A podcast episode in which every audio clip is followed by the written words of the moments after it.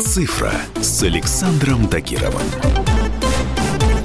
Всем привет! С вами по-прежнему любитель высоких технологий Александр Тагиров. Уже давно не секрет, что на время самоизоляции все сервисы видеоконференций стали основным средством для общения.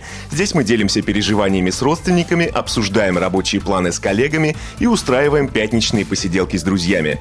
Если раньше для этого всего требовалось перемещение в пространстве, то сейчас это стало доступно с любого гаджета. С одной стороны грустно, а с другой весело. Поэтому неудивительно, что в таких программах постоянно происходят забавные забавные и даже пугающие случаи.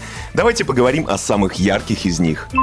Пока школьники практикуются в зум-бомбинге, взрослая аудитория зума использует более изощренные методы стеба над друзьями. Кстати, зум-бомбинг — это совершенно новое понятие, которое появилось только в этом году. Если коротко, то это ситуация, когда пользователи присоединяются к чужим конференциям без их ведома и срывают видео встречи. Но, как я уже сказал, шутки могут быть более изощренными.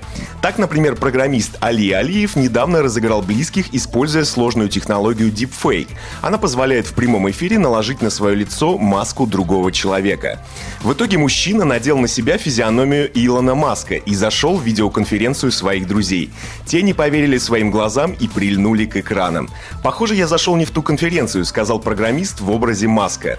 Дипфейк был создан настолько качественно, что собеседники поверили в эту нереалистичную историю. Другой пранкер, программист Мэтт Рид, с помощью нейросети создал собственную цифровую копию. Его аватар спокойно общался с собеседниками в зуме и даже периодически шутил. По словам Рида, его бот использует новейшие передовые технологии распознавания речи и искусственный интеллект, а также алгоритм умеет преобразовывать текст в речь. Благодаря этому цифровая копия может самостоятельно отвечать на заранее запрограммированные вопросы вроде «как дела?» или «чем занимаешься?». Но помимо шуток и пранков в сервисах для видеоконференций сейчас проходят и другие, более официальные мероприятия. Так, например, в конце апреля мэр Нью-Йорка предложил американцам устраивать свадьбы удаленно, используя Zoom. И хотя подобная идея звучит довольно необычно, некоторые жители США ею воспользовались. Например, пара по фамилии Вольфганг полтора года планировала роскошную церемонию в Италии, но из-за коронавируса планы пришлось изменить. В итоге влюбленные решили перенести поездку в Европу и жениться у себя на родине. Они красиво оформили квартиру, надели заготовленные свадебные наряды и включили Zoom, позвав виртуальных гостей, друзей и своих родных – ну а чтобы почувствовать дух Италии, куда молодожены так и не попали, они заказали несколько блюд из местного итальянского ресторана. Кстати, по видеосвязи сейчас происходят и более печальные мероприятия. В США уже известны случаи, когда церемонию похорон проводили через сервис видеоконференций. Но бывают и другие, более позитивные примеры. Многие люди, которые мечтали завести собаку, столкнулись с проблемой. Как выбрать четвероногого друга, если выходить из дома нельзя?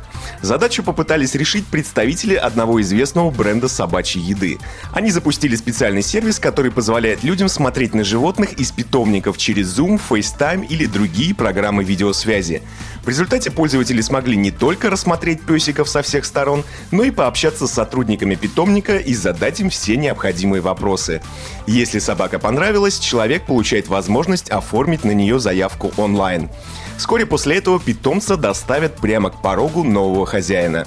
Вот такое вот доброе дело. На этом у меня все. С вами был Александр Тагиров. Ищите мои подкасты на всех популярных платформах, подписывайтесь, ставьте лайки и оставляйте комментарии. Всем хай-тек пока и будьте здоровы! «Цифра» с Александром Тагировым.